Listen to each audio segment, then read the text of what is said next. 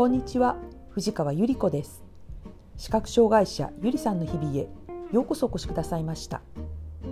先日の東京は時ならぬ大雪に見舞われて大変驚きました。なんだか寒いな雨も降っているなと思ってはいましたが積もるほどの雪になるとは思っていませんでした。雪が降ると言われていたその日私はどうしても外せない用事があって午後から出かけました。その時雨が降っていたのですがまあこのくらいならと出かけました。用事が終わって帰途に着きずっと地下鉄に乗って最寄りの駅で地上に出て白状地面に触れさせてびっくりしました。あらやだ雪結構積もっているわ。そして傘に当たる音がパラパラパラという雨の音当たる音ではなくてシタシタシタシタという重めの音。つまり雪が降る音になっていました。滑らないように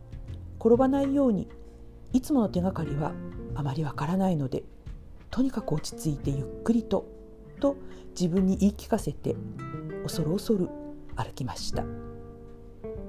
いつもの歩き時間の1.5倍もかけてゆっくりと帰宅したのです。おそらくとても慎重かつゆっくりで少し危なげに見えたのでしょうか。私を追い越して歩いていくたくさんの人が「大丈夫ですか？困ってますか?」と声をかけてくださいました。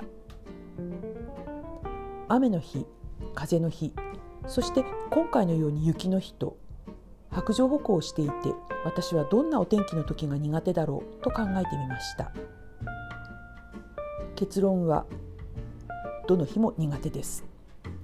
と言っては今日のお話が終わってしまいますのでなぜ苦手なのかというところを考えてみたいと思います。まず雨や雪の日は傘を差すという白状と傘で両手が塞がってしまうという不便さがあります。そして傘を差すと何というかテントの中に入ったような感じで向かいから来る人の気配が感じにくくまた雨が傘に当たる音が大きくて手がかりにしている音例えば横切る車の音とかコンビニの扉が開いたピンポン音などが聞き取りづらくなります。さらに雪が積もっているとあらゆる音が積もった雪に吸い込まれてしまってまるでクッションを敷き詰めた廊下を歩くような静けさになっていました。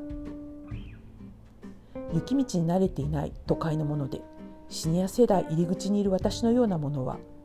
転んじゃダメだ。滑ってはダメだよ。と全身に力が入ってしまいまるで操り人形のようにカクカクとした動きになっていました。強い風の日もなかなか大変です。まず気持ちとして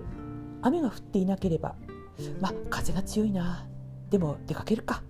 と出かける方に気が向きます。外に出るとこれまたあらゆる音が強い風に吹き飛ばされて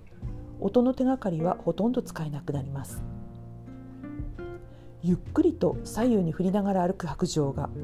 風にあおられて正確な距離で左右に触れていないらしくてまっすぐ歩いているつもりでもわずかに曲がってしまうようなんです。このわずかに曲がってしまって方向がずれてしまうというのは白状歩行ではとっても厄介なことです。まっすぐ歩いていったら手がかりにしているあの金属ポールに杖石がコチッと当たるなというのがあら結構歩いてるのにあの金属ポールに当たらない。あらやだ何？この平和。とプチパニックになりそうな時もあります。訓練を受け始めた頃はもうそれだけで大パニックであちこちくるくる向き直ったりとりあえずノープランでガンガン歩き始めたりしてよく歩行訓練士に注意されたものです。おかしいな変だなと思ったらまず方向を変えずに止まる人や車の立てる音や風の向き日差しの感じなどを確認してからおもむろにリカバリーの動作に移るというのが大事なんですこういう時にお声がけがあったりすると「天使来た!」というありがたさに救われます両手が塞がってしまう雨や雪の日そして音が飛ばされて白状が煽られる風の日。私が一番苦手なのは風の日です。そしてなんとなく失敗が多いのは風の日なのです。今回思いがけない雪道での白状歩行をしてみて一番思ったのはもっとこまめに天気予報をチェックしようという当たり前のことでした。どうぞ皆様今日もご無事で。今日もお聞きくださいましてありがとうございました。皆様の日々が安全でお幸せでありますよう心からお祈りいたします。ではまた次回。